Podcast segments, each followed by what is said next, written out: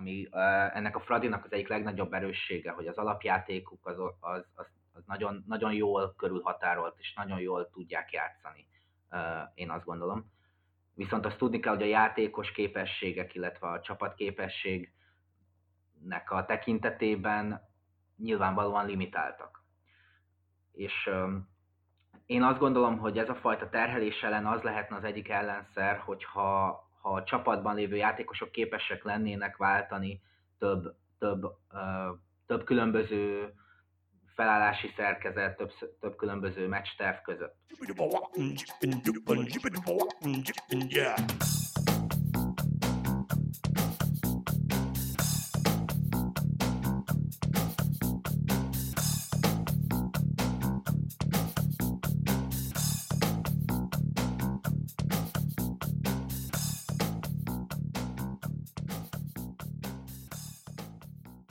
Sziasztok, ez itt a Zicser 24.hu focis podcastja, én Kele János vagyok, és köszöntöm a műsorban szokás szerint Kálnokik és Attila a 24.hu főmunkatársát, szervusz! Szia, Ani, köszöntöm a hallgatókat! BL 7 van, ugye robog tovább a nemzetközi futballszezon, gyakorlatilag szünet nélkül játszák a mérkőzéseket a legrangosabb európai kupában, és ebben az évben ugye a Ferencváros is itt szerepel, az előző heti Barcelona elleni tisztes helytárs, de mégiscsak súlyos vereség után most hazai pályán mutatkozott be a Fradi, 25 év után játszott újra bajnokok ligája mérkőzést saját pályáján a legnépszerűbb magyar klubcsapat, és hát azonnal egy emlékezetes mérkőzésen, egy jó mérkőzésen 0-2-ről felállva döntetlent ért el a Dinamo Kievvel szemben, hogy bravúr ez, mekkora bravúr, és hogy mi okozta ezt a csodálatos föltámadást a második félidőben.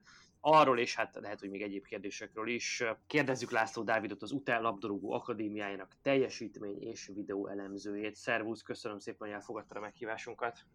Köszönöm szépen a lehetőséget, sziasztok, és üdvözlök mindenkit. Szia, Dávid. No, mit ér ez a 25 utáni egy pont?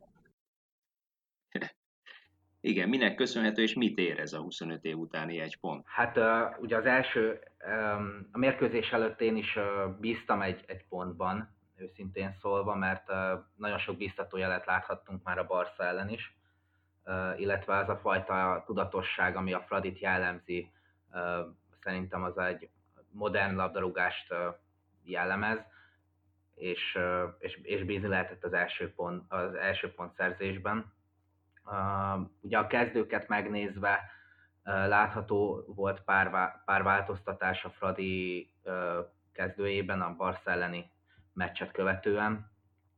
Én azt gondolom, hogy Rebrov is egy picit támadóbb, vállalkozóbb szellemi kezdőt küldött fel. Botka helyett ugye Lovrencsi csak inkább azért a támadások segítésében tud segíteni, illetve Szomália Lajduni volt, aki ami változtatás volt, ott is egy picit bevállalósabb középpályát láthattunk. Sajnos az első fél időben ugye ebből azért nem minden valósult meg, de, de, az, de a pontszerzés sikerült ugye a második fél időben a változtatások segítségével. Mm, én azt gondolom, hogy az első fél idő alapján nem volt megérdemelt a pontszerzés, a második fél idő alapján viszont egy, egy kiegyenlítettebb mérkőzést láttunk. Beszéljünk picit külön a, a két féldőről. Nekem az első féldőben az volt a benyomásom, hogy a Fradi azért nagyjából megpróbálja hozni azt az alapjátékát, amit, amit most már tőle húzamosabb ideje látunk, és azért most már nekünk, akik rendszeresen nézzük a Ferencváros meccseit, nem annyira nagy meglepetés. Nyilván, hogy te is említetted, a személyi állományban lehetnek különbözőségek, és nyilván van annak hatása, hogy Lajduni játszik éppen, vagy Szomália játszik éppen, vagy a támadó sorban kik szerepelnek, tehát hogy van-e boli, vagy nincsen boli, de nagyjából az alapjáték, az, hogy mit akar a csapat labda ellen, mit próbál a labdával, az nagyon nem változik és nekem úgy tűnt, hogy erre nagyon föl volt készülve a Dinamo Kiev, és főleg ott a szélső hátvédek mögötti területeket, azokat nagyon könyörtelenül használták ki, és hát sajnos megint bebizonyosodott az, hogy a Fradinak a két leggyengébb pontja az a, az a két szélső hátvéd, jelen esetben most ugye Heiszter és Lovrencsics voltak.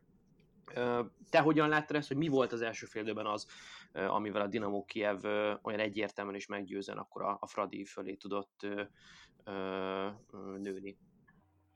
Hát abban mindenképpen egyetértek, hogy, hogy a Kiev nagyon-nagyon jól készült fel a Fradi alapjátékából. Mm, ezt, ezt sikerült hatástalanítani is szerintem gyakorlatilag száz százalékban. A, ugye Lovrencsics is az első félidő második felében, illetve a 35. perctől kezdve volt aktívabb, ott volt ugye egy vagy két jobb beadás, illetve jobb megindulása, de egészen addig küzdött ő is, illetve Heister is. Um, ugye az alapjátékot tekintve, ugye a labdabirtoklásban a Fradi legtöbbször uh, hárommal hozta ki a labdát, ugye Haratyin többször bemozgott a két középső védő közé, ugye ezzel próbált uh, egy, egy biztonságos labdajáratást kialakítani a Fradi, viszont ugye amit tudni kell, ami szerintem ennek a, ennek a Fradinak az egyik legnagyobb erőssége, hogy, hogy nagyon jól körülhatárolt és nagyon jól struktúrált alapelvekkel dolgozik. Ennek szerintem köszön, ennek is köszönhető a sikerük idén, illetve ez az, ami leginkább megkülönbözteti a többi magyar csapattal ezt a Fradit. És ugye ezek az alapelvek között az egyik legfontosabb, hogy megfelelő pozíciókban kell, megfelelő pozíciókat kell fölvenniük a játékosnak labdabirtoklásban. Ha nincsenek meg a megfelelő pozíciók, akkor onnantól kezdve nem tudnak előnyöket kovácsolni ugye a veszélyesebb területeken, illetve nincsenek meg a megfelelő elmozgások, támogató mozgások. És Haratyin ugye már a Barcelona ellen is ez problémát okoz, okozott, illetve most a Kiev ellen is, hogy nagyon sokszor indokolatlanul mozgott be a két belső védő közé, illetve forgott ki melléjük labdabirtoklásban, mert, mert gyakorlatilag ezzel sterilizálta a labdabirtoklást. Ugye, hogyha Haratyin bemozgott a két középső védő közé, Sigér és Szomália vette fel a, a középső pozíciókat, viszont ezáltal ez egy fixált, steril labdabirtoklássá vált. Hozzáteszem, egyébként a második gól előtt is ez történt, hogy Haratyin bemozgott a két középső védő közé, és gyakorlatilag Kovácsevics elvesztette a lehető legjobb passz opcióját ezzel, és ezt követően adott egy mélységi paszt, amiből ugye labdavesztés következett. Tehát én azt gondolom, hogy a Fradinak az egyik legnagyobb erőssége is az, hogy ez a szervezettség, ezek a jól körülhatárolt alapelvek, viszont ugyanekkor a Fradi a Barca ellen is, illetve a Kiev ellen is többször, mm, többször nyúlt feleslegesen ezekhez a sémákhoz, ezekhez a, a begyakorolt automatizmusokhoz. Picit beszéljünk itt szerintem a, a, a miértekről is, uh, hogy ugye nyilván az, hogy Haratjén ilyenkor visszamozog, és az nagyon látványos, és többször előkerül, és ezt erről sokan beszéltek most már, meg, meg sokan ilyen deskriptív jelleggel ezeket a dolgokat észreveszik, de hogy ezeknek a miértjei szerintem mindig egy, egy, egy új vetületet adnak a, a beszélgetéshez. Tehát egyrészt uh, nyilván a, az, hogy három játékosa hozzák ki a labdát, hogy az ellenfél két csatára mondjuk egy 4-4-2-t védekezik labdán, akkor az nyilván egy, egy biztonságot ad, vagy egy, egy szabad embert ad hátul, ez is fontos dolog tud lenni. Ugyanakkor az is fontos dolog tud lenni, hogy, hogy szerintem, de javíts ki, hogy, hogy a két szélső átvédnek az a feladata, hogy a modern futball alapelveivel egyezően menjen fölfelé, és, és ha föl tud állni a Fradi mondjuk az NFL térfélnek, hogy ilyen 3-2-5-öt játszon adott esetben sokszor, ahol a szélső támadók a félterületekben vannak, a center középen, és a két szélső védő foglalja el a szélső zónákat. Na most nyilván, ha ilyen helyzetben labdavesztés van, akkor fontos, hogy van három ember a, a labda mögött, és ebben az esetben lehet Haratyinak egy ilyen biztosító szerepe. Az ilyenkor az érdekes, hogy te hogyan látod, mert erről nekem nagyon-nagyon megosztanak a vélemények, amiket hallok, hogy ebben a rendszerben a két nyolcasnak a szerepe szerintem kulcsfontosságú, hogy ők meg tudják-e találni a, vonalak közötti üres területeket, őket meg lehet találni egy, egy mélységi felpasszal ilyenkor, és itt nyilvánvalóan Sigér Dávidnak a szerepe például kiemelkedő, akinek itthon szerintem remek a, a sajtója, de, de nagyon érdekes véleményeket hallok akkor, amikor külföldiek néznek, vagy külföldi elemzők néznek mondjuk Ferencváros mérkőzéseket, ott meg többször én azt hallottam vissza, hogy Sigér azért inkább a gyenge pontja ennek a Ferencvárosnak. Sokszor elbújik, vagy sokszor, sokszor marad benne fedező árnyékokban, és pont emiatt ugye nem lehet őt megtalálni mondjuk ilyenkor, a, ilyenkor mélységben a vonalak között. Te ezt hogyan látod? Hát egyrészt azzal teljes mértékben egyetértek, hogy a labdavesztéskor is rendkívül fontos a, ezeknek a pozícióknak a, a felvétele. Tehát, hogy abban, abból a szempontból nézve a Harakinnak ez a fajta mozgása mindenképpen tud biztonságot adni labdavesztéskor. Viszont ugye azt tudni kell, hogy ugyanekkor nagyon fontos, hogy a többi csapatrész is megfelelő pozícióban legyen labdavesztés esetén és erre ki is szerettem volna térni, hogy azért Siger többször labdavesztéskor nem megfelelő pozícióban volt, nem megfelelő távolságban vette fel az embert, mm, és ebből, ebből is fakadt több kontra lehetősége a Kievnek. Illetve amit említettél, hogy a modern labdarúgásban ez a 3-2-5-ös alakzat többször kirajzolódik labdabirtoklásban, illetve támadásvezetésben. Szerintem a Tökmac, illetve Zubkov is többször felvette a megfelelő pozíciókat, és többször bemozogtak a félterületekbe. Viszont én itt kiemelném Izrael játékát, ami én azt gondolom, hogy a tegnapi mérkőzésen azért nem, nem, nem alkotott maradandót, és nem, nem, nem, nem gondolom, hogy jó fogaskereke volt a tegnapi gépezetnek, és, és azért ez egy, ez egy olyan fajta bizonytalanságot is adott a felpasszoknál, amiből következhetett egy nem megfelelő átmenet védekezésbe. Izraelen egyébként én is azt érzem, ha már nála tartunk, hogy, hogy itthon sem feltétlenül hozza mindig ugyanazt az intenzitást, mint amit mint ideérkezésekor elvártak tőle, de akkor még ugye a nemzetközi porondon mindig villantott, tehát mint hogyha ez kicsikét jobban fölvillanyozná, és egyébként a Barcelonán remekül futballozott szerintem, most viszont tényleg halványabb volt. És az is, az is egy érdekes, hogyha már kitértek Igor Haratyinre és Sigére, hogy ugye konkrétan ők ketten talán az a két kulcsember plusz Blázsics, tehát mondjuk a középpel két kulcsembere, akit a lehető legritkábban mozdít ki pozíciójából Rebrov. Karatyint különösen szinte minden meccsen játszatja, tényleg kivétel nélkül ő a kihagyhatatlan láncszem, és mintha picit-picit fáradni látszanának. Tehát azért, hogyha belegondolunk, hogy, hogy milyen szériában van benne, és még milyen szériát fog ezután is futni a Ferencváros, azért itt kezd majd el kimutatkozni az, hogy ugye milyen klubcsapatokkal találkoznak, és ezeknek a klubcsapatoknak milyen széles a merítési háttere mondjuk egy kezdő 11-nek gondolt csapatrész mögött. Mert azért a, a Fradinak ugyan láthatóan van kihez nyúlnia, mert a cserék abszolút mértékben hozzá tudtak tenni a, a játékhoz, csak amikor, hogy egy kicsit az Újpestnek is kedvezzek, egy, egy Barcelona, Újpest, Kiev, Fehérvár, Juventus sorozatban van benne, szerda szombat van egy csapat, ott azért nagyon-nagyon ügyesen kell keverni a kártyákat, hogy ne fogjon el. Én az első fél időben mind a mellett, amit, amit egyetértek, amit mondtál, Dávid, kicsit azt éreztem, hogy, hogy az a fajta uh, frissesség, ami jellemezte a Ferencvárost a, a csoportkörökben, az, az mintha nem lett volna meg. Ennek persze lehet oka az is, hogy hogy nem mindig vették jól föl a pozíciókat a középpályások, és ugye emiatt többször voltak úton, és többször hozták zavarba a védelmet, de, de lehet az is, hogy pont azért nem vették jól föl a pozíciókat, mert ugye egy kicsikét tompában érkeztek bele ebbe a mérkőzésbe már. Mit lehet tenni akkor, hogyha mondjuk másfél hét múlva a Juventus ellen végképp elfogy. Aztán hát ugye jön a további három mérkőzés a visszavágók ugyanilyen lebontásban.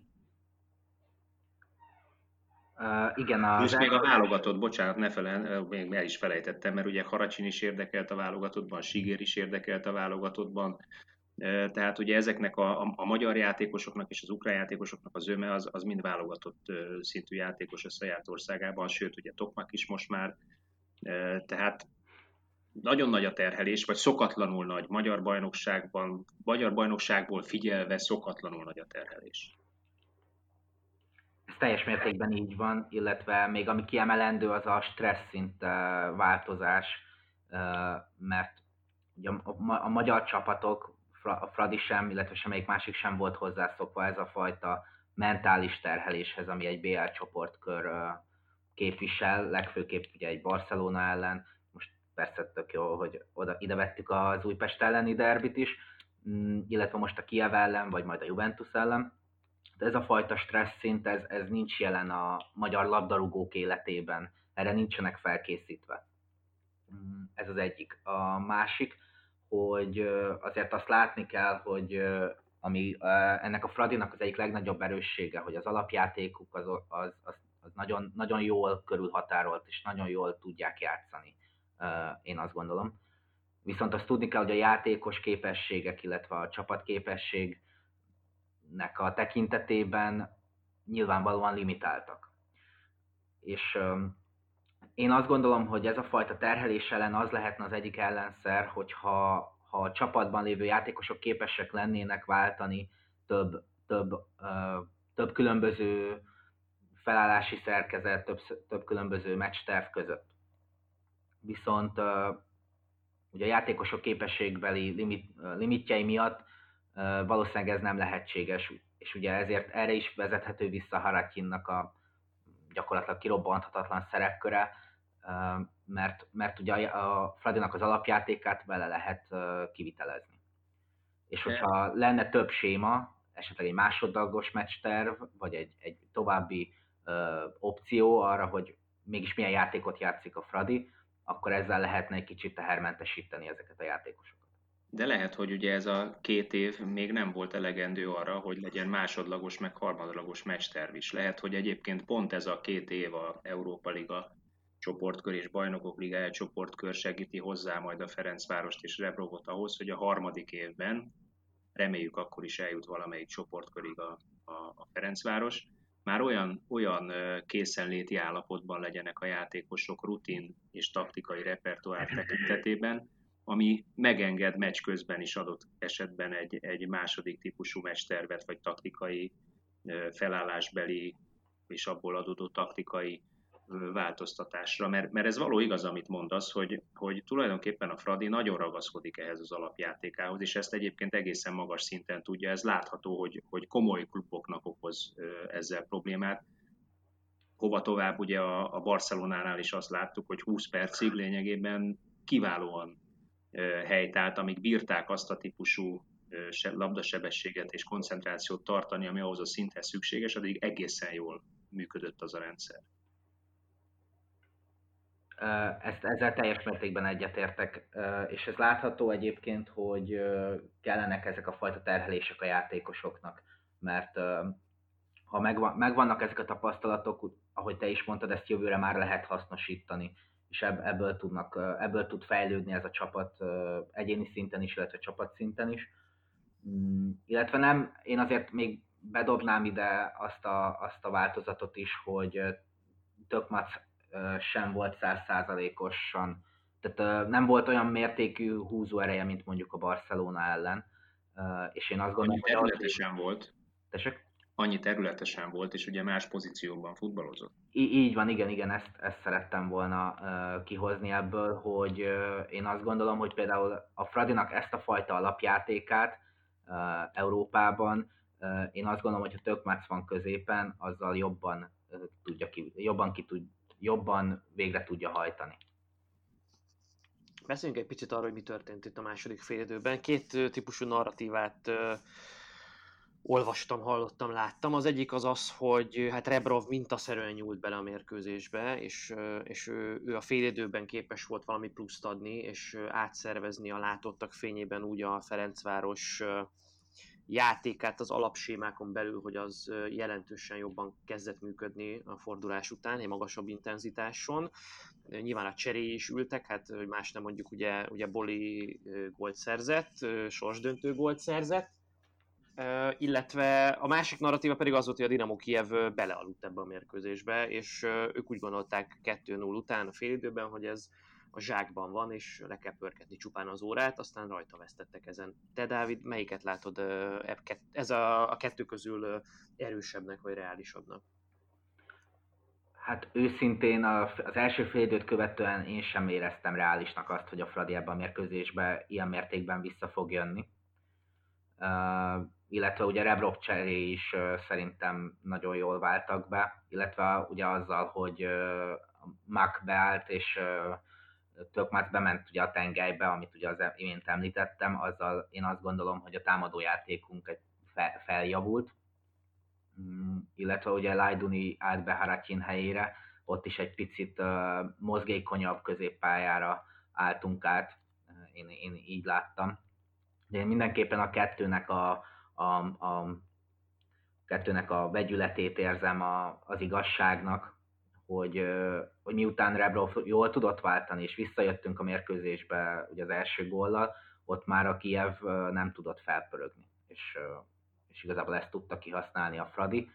Ugye nagyon beszédes adat, hogy a második félidőben a Kievnek gyakorlatilag nem volt kapura lövése, illetve a Fradinak pedig ugye hat, ami, ami szerintem egy, egy, egy érdekes statisztika.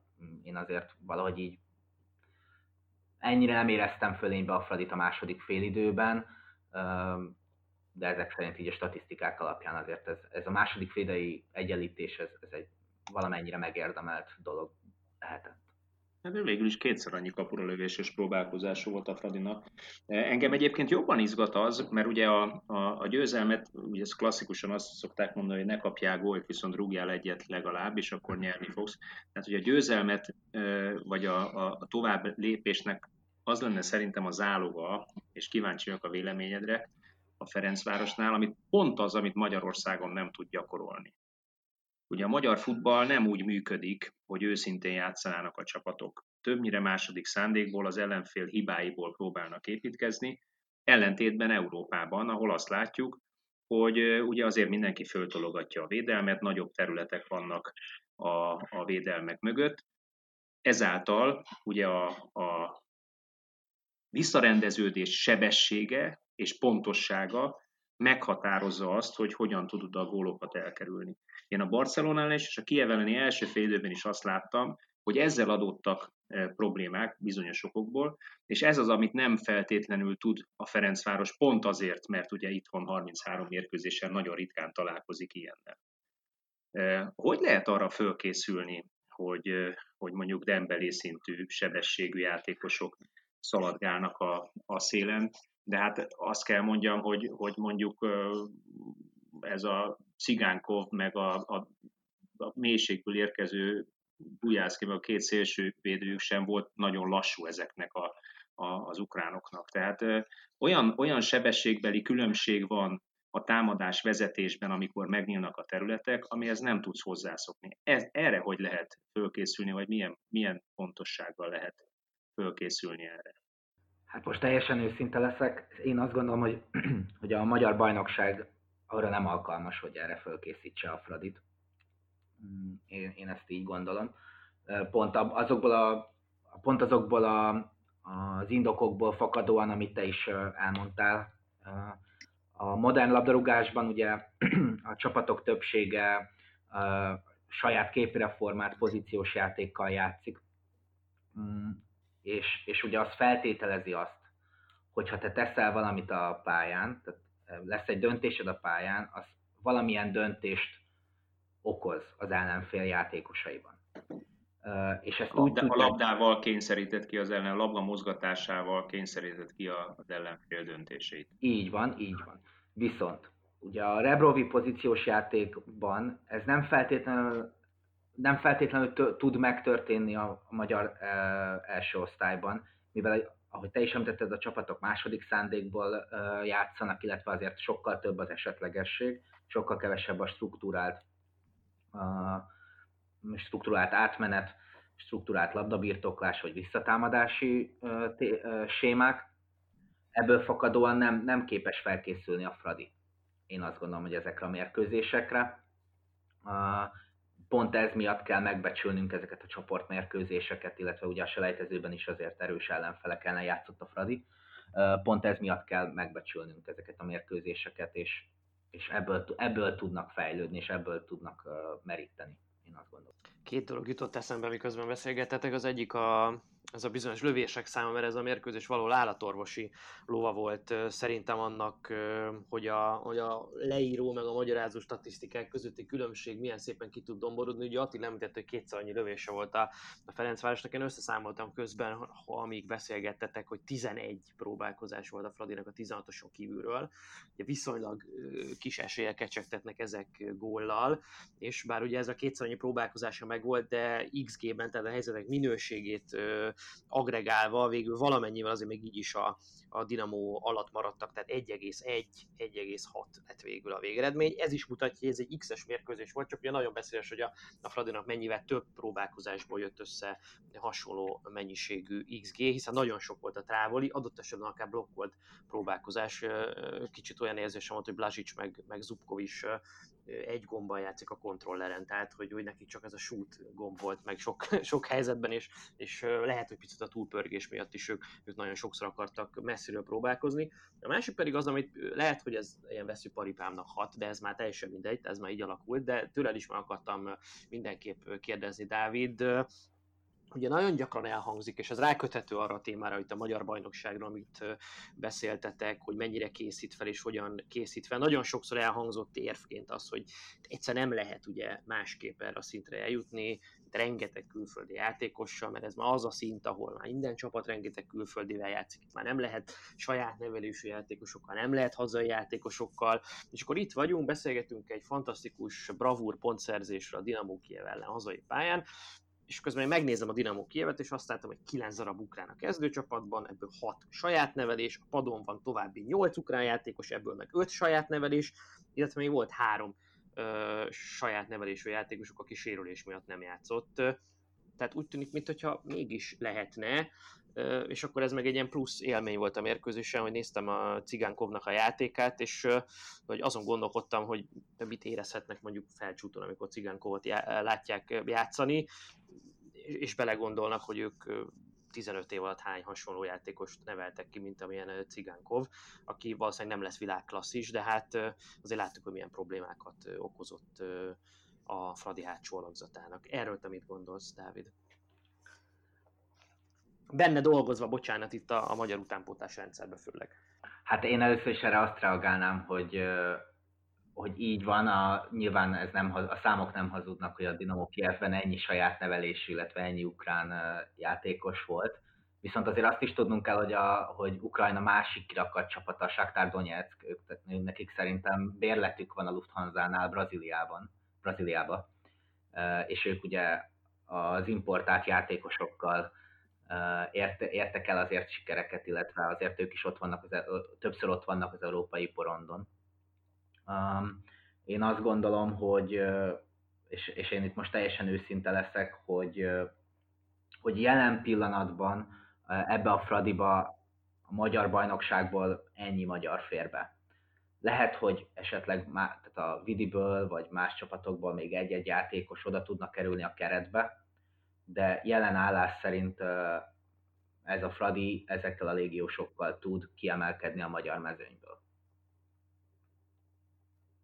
Én egyébként ebben nem látok feltétlenül problémát, tehát a BL-ben azért elég nagy a, a versengés, és erről sokszor beszélgettünk, hogy ezeknek a fiúknak nem biztos, hogy már mint fiatal fiúknak, nem biztos, hogy a Fradi első csapatában kellene keresni a betörést, vagy a kitörést, hanem mondjuk Kisvárdán, Mezőkövesden, és sorolhatnám, ahol, ahol többnyire, vagy éppen felcsúton, ahol ugye pont most fakadt ki az edzőből, hogy fiatal játékosokat betett itt a Covid miatt, akik egyébként kiválóan beváltak, nyeregettek folyamatosan, majd a nyáron igazolt hat külföldit vissza kellett tegye, és azóta nem működik a gépezet.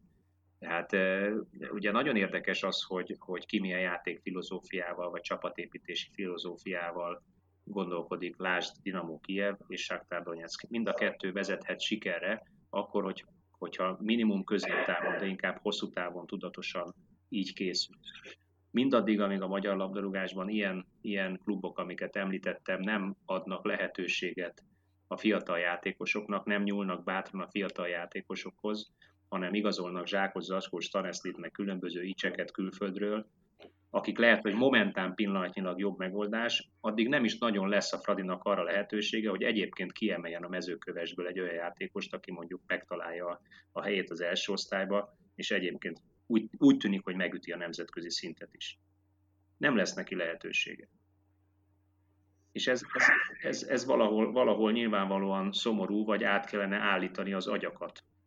És abban is át kellene állítani az agyakat, csak egy nagyon távoli példát mondjak, ugye a beszélgetés elején is szó volt, hogy, hogy hogyan játszanak a magyar klubok, zárójel utánpótlás szintől fölfele általában. Ugye második szándékból játszanak, amit te is megerősítettél, Dávid. az amerikai kosárlabda bajnokságban egyszer csak azt mondták, hogy, hogy hát ez hulla unalmas, amikor zónázik az ellenfél. És eltörölték a zónázást. És azt mondták, hogy gyerekek innen kezdve legyen sok kosár, 120 meg 130 pontos meccsek, volt egy ilyen hosszú-hosszú-hosszú időszak, és akkor szórakoztassuk inkább a közönséget, legyen több helyzet, legyen több gól. Legyen több szabad terület, legyen több egyéni kvalitás, látszódjon meg, hogy ki tud egy az egy ellen játszani, és ki tud egy az egy ellen védekezni, és ez nálunk nem látszik. És így aztán, amikor a tehetséges gyerekek is arra vannak kényszerítve az utánpótlásban, hogy egyébként második szándékból rugdossanak oda az ellenfélnek, hogy majd megáll akkor a játék, és akkor egyébként tök jó, mert le, vissza tudunk zárkozni a védekezésbe. Nincs sose rákényszerítve arra, hogy irdatlan sebességgel, 33-as, 34-es sebességgel rendeződjön vissza ugye a saját térfelére és hullapontosan rendeződjön vissza, foglalja el a pozícióját, addig nem is lesz olyan játékos, aki alkalmas lesz arra, hogy a Fradi lenyúljon. Mert egyébként a szándék megvan, ezt a Fradi vezetői többször elmondták. Megvan a szándék, meg lenne a szándék arra, hogy vagy saját forrásból saját játékost emeljenek föl, vagy nyitott szemmel magyar játékosokat húzzanak oda, akik alkalmasnak találnak arra, hogy először mondjuk a, a 16-ba legyenek benne, és ugye a, a, a kispadból beszállva építgessék föl őket, aztán stabil erősségei legyenek a, a Ferencvárosnak, mint ahogy Lovrencsics, Sigér, Botka ma már annak mondható. És én ebben érzem a, a legnagyobb problémát, hogy, hogy egész egyszerűen a fejeket nem tudjuk átállítani, az edzői gondolkodást nem tudjuk átállítani, a pillanatnak élést nem tudjuk átállítani, és igazából arra baromi kíváncsi lennék, hogy mondjuk egy UTE Akadémia hogy gondolkodik ebben. Az UTE Akadémia mindenképpen a játékos képzést helyezi előtérbe. Ebből fakadóan mi törekszünk a játékosok egyéni képességeinek a fejlesztésére, illetve olyan játékhelyzeteket, játékszituációkat próbálunk gyakoroltatni a gyerekekkel edzéseken, amelyek a mérkőzésen is előfordulnak. Illetve olyan alapelvek mentén próbáljuk őket képezni, ami a modern labdarúgásból eredeztethető, illetve oda beilleszthető beszél, gondolok itt a, a magas pressingre, a letámadásokra, a különböző labdakihozatali sémákra, vagy a támogató játékoknak a beállítására. És egyébként nagyon érdekes, amit mondtál, mert te például ugye példaként felhoztad a, a játékos képzésnél, hogy nem, nem tudnak megfelelően rendeződni 35-40 méteres sprintek után. Alapvetően én is, illetve a kollégáim is úgy gondoljuk, hogy a, a nyomás alatti játék az, ami önmagában már egy képzőerő lehet utánpótlásban. Tehát azáltal, hogy nyomást helyezünk az ellenfelünkre, illetve edzéseken is minden, minden gyakorlat nyomás alatt történik, ezáltal fejlődik a játékosok kognitív képessége, döntéshozási képessége.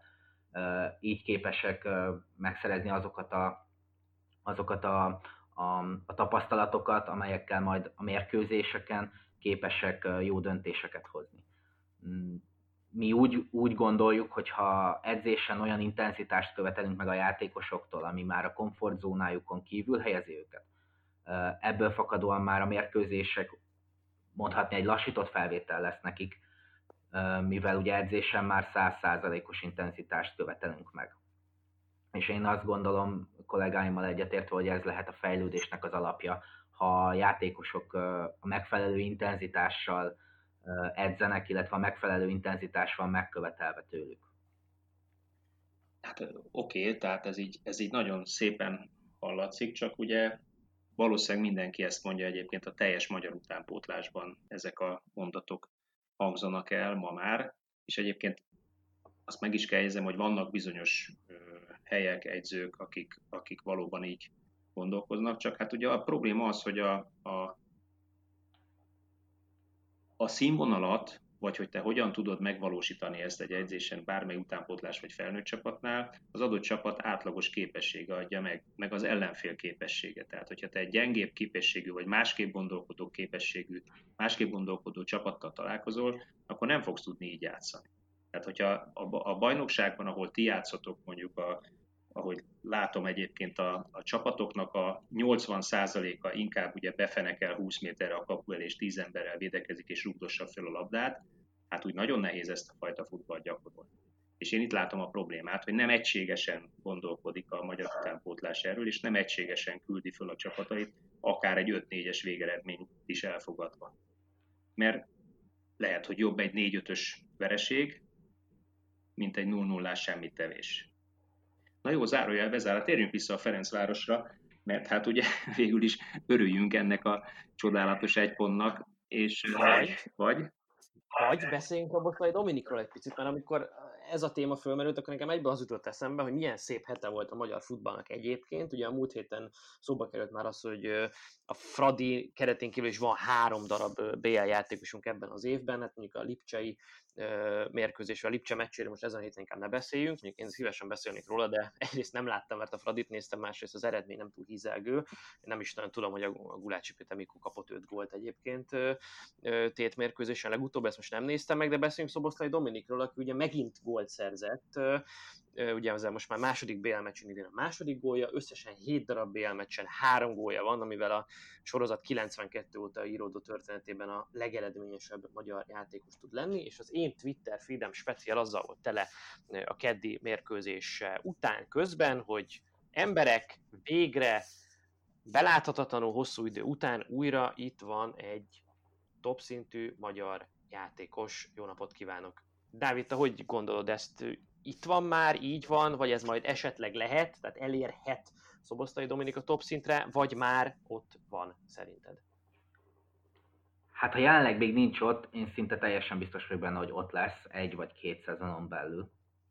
Tehát uh, én azt gondolom, hogy a Dominiknak a képességei most ebből a Salzburgból is már uh, gyakorlatilag kiemelkedő szinten vannak.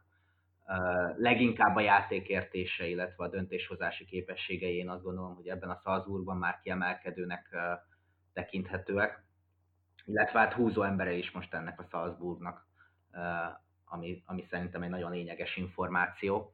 Nyilván ennek köszönhető az is, hogy a tavalyi szezonhoz képest egy picit másabb szerepkörben játszik, sokkal inkább már a tengely felé orientálódik a játéka, és statisztikákban is látható, hogy, hogy kevesebb beadással próbálkozik, viszont ugyanakkor a hőtérképei alapján már, már inkább egy tengelyben játszó játékosról beszélünk ami szerintem, egyébként szerintem ez a változás nagyon jót tett a játékának. Sokkal több, sokkal több részvétele van a labdakihozatalokban, illetve a támadásépítésekben. Illetve a, a védekezésben is fejlődött a játéka a tavalyi évhez képest. Tehát ha jól emlékszem, egy pillanat. Például most az Atlético ellen ő, ő volt, aki a legtöbb nyomásgyakorlást végezte a mérkőzésen egészen pontosan 20 darabot. Ez azt jelenti, hogy ő volt a leg, leginkább, legtöbbet résztvevő játékos a Salzburg pressingjében. Ezek mind nagy fejlődések a tavalyi évhez képest. Most azért nagyon érdekes, amit mondasz, mert szerintem, és aztán írtam is a saját Twitter oldalamon, hogy azt gondolom, hogy ha pusztán a rugó technikát nézzük, tehát mondjuk állított labdával rögzített helyzetből távoli lövések esetén, amikor kijön, hogy egy játékos milyen rugó technikája van, azt gondolom, hogy én megkockáztatom, hogy ebben a tekintetben már most világklasszis Szoboszlai Dominik. Tehát nagyon-nagyon kevesen tudják, akár szabadrugásból, oldalszabadrugásból, távoli lövésből olyan veszélyesen kapura tenni, vagy középre kanyarítani a labdát, ahogy ő következésképpen egy kockázatkerülő gondolkodásmóddal nagyon is adná magát, hogy hát tegyük őt ki a szélre, és aztán széleken úgyis könnyebben tudunk adott esetben előre jönni. A modern focinak azért nagyjából ez is egy trendje, hogy a szélekre szorítja a labda kihozatalokat, meg a támadásépítést. Tehát széleken el tudjuk juttatni valameddig a labdát, ott ő kombinál majd a felfutó szélső hátvéddel, izolálunk neki valamiféle beadási lehetőséget, és hát olyan remek rugó technikája van, hogy abból nagyon-nagyon könnyen veszélyeztethetünk, vagy kvázi uh, könnyen tudunk helyzeteket kialakítani, napláne az osztrák bajnokságban egy Salzburg szintű kerettel. Ehhez képest nem ez történt, hanem behozták őt középre, felmérve azt, hogy persze a játéknak ebben az elemében már most nagyon jó, de ahhoz, hogy ő nagyon jó játékos legyen, és ahhoz, hogy őt egy még magasabb szintre el lehessen adni, a legmagasabb szintre nagyon sok pénzért el lehessen adni, azt is meg kell mutatni, hogy ő egyébként döntéshozatalban, a játékolvasásban, pressingben, kulcspasszok kiosztásában, játékszervezésben is egy nagyon értékes játékos, és kvázi, hát nem is 19-re húztak lapot, de kockáztattak azzal, hogy megváltoztatták az ő jól bevált szerepkörét, és a járt útról, vagy egy könnyebb útról áttértek egy nehezebb, vagy egy, egy járatlanabb útra, és én, én ezt, ezt, ezt megint egy olyan típusú dolognak érzem, ami remekül megmutatja a gondolkodásmódbeli különbségeket a hazai, meg a, meg a nyugat-európai játékos képzés, játékos fejlesztés között. Ezt belemagyarázom, vagy, vagy, vagy, vagy nem? Én százszerzalékig egyetértek veled ebben a, ebben a kérdéskörben. Az is beszédes adat a Dominik idei játékáról, ugye a tavalyi évhez képest, hogy tavaly még csak 1,23 kulcspaszt próbált mérkőzésenként, idén pedig ez megemelkedett 1,67-re. Ez egy elég jelentős növekedés, főleg egyik évről a másikra. Gyakorlatilag ezt nem lehet mással magyarázni, mint a, a, az új pozíciójával, az új szerepkörével. Mm, és ugye ez, ami a nagy, legnagyobb különbség a játékos fejlesztés, illetve a csapatfejlesztés között, hogyha a Salzburgi edzők, edzői stáb felismerte, hogy hogyan tud még egy még komplexebb játékost képezni a Dominik személyében, akkor meg kellett hozni ezt a döntést, mivel a, a szélén játszva nem került volna azokba a játékszituációkba, a, ahol ezeket az erényeit meg tudta volna csillogtatni. És, ez egy, és valóban ez egy nagy különbség a két felfogás között, hogy nem mindegy, hogy játékost fejlesztünk, játékost építünk utánpótlásban, vagy csapatot fejlesztünk, és eredménycentrikusak vagyunk. Vagy ezek szerint van olyan klub, ahol tudják mind a kettőt, vagy vannak olyan klubok, lásd Dinamo Kiev is, ahol abszolút mértékben tud párhuzamosan működni ez a két dolog. Én ezt, ezt tartom egyébként csodálatosnak, ahogy Dominikot is építik föl a Lieferingtől kezdve, ugye, hogy hány percet kapott az első csapatban, milyen pozíciókban játszott eleinte az első csapatban, mikortól engednék, engedték neki rúgni a szabadrugásokat, mióta rúg 11-eseket. Hogyan javítják föl a statisztikáit pozícióváltásokkal, annak a játékosnak, aki egyébként képes ezeket a pozíciókat eljátszani, mert nyilván ha nem lenne képes eljátszani ezt a pozíciót, akkor nem lehetne berakni oda.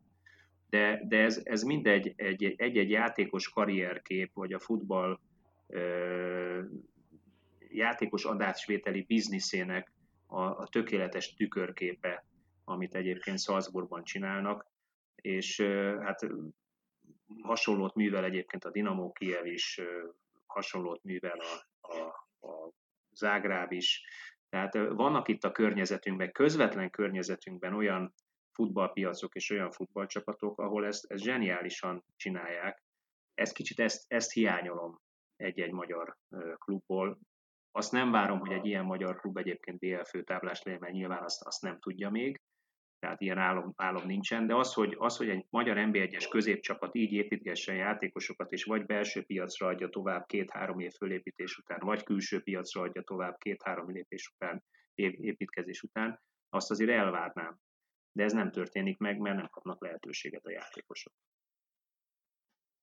Na, mi viszont nagyon köszönjük a lehetőséget neked, Dávid, és köszönöm szépen, hogy a rendelkezésünkre állt. Szerintem nagyon értékes beszélgetést tudtunk folytatni egymással köszönöm a gondolataidat, és alkalomattán várunk majd még a műsorba téged, hogyha van hozzá kedved. Köszönöm szépen a lehetőséget, és egyébként nagyon értékes beszélgetés volt.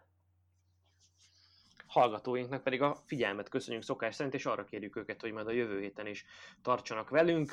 Budapestre érkezik a Juventus, úgyhogy lesznek témák, amikről beszélgethetünk majd egy hét múlva is. Sziasztok! Sziasztok! Sziasztok!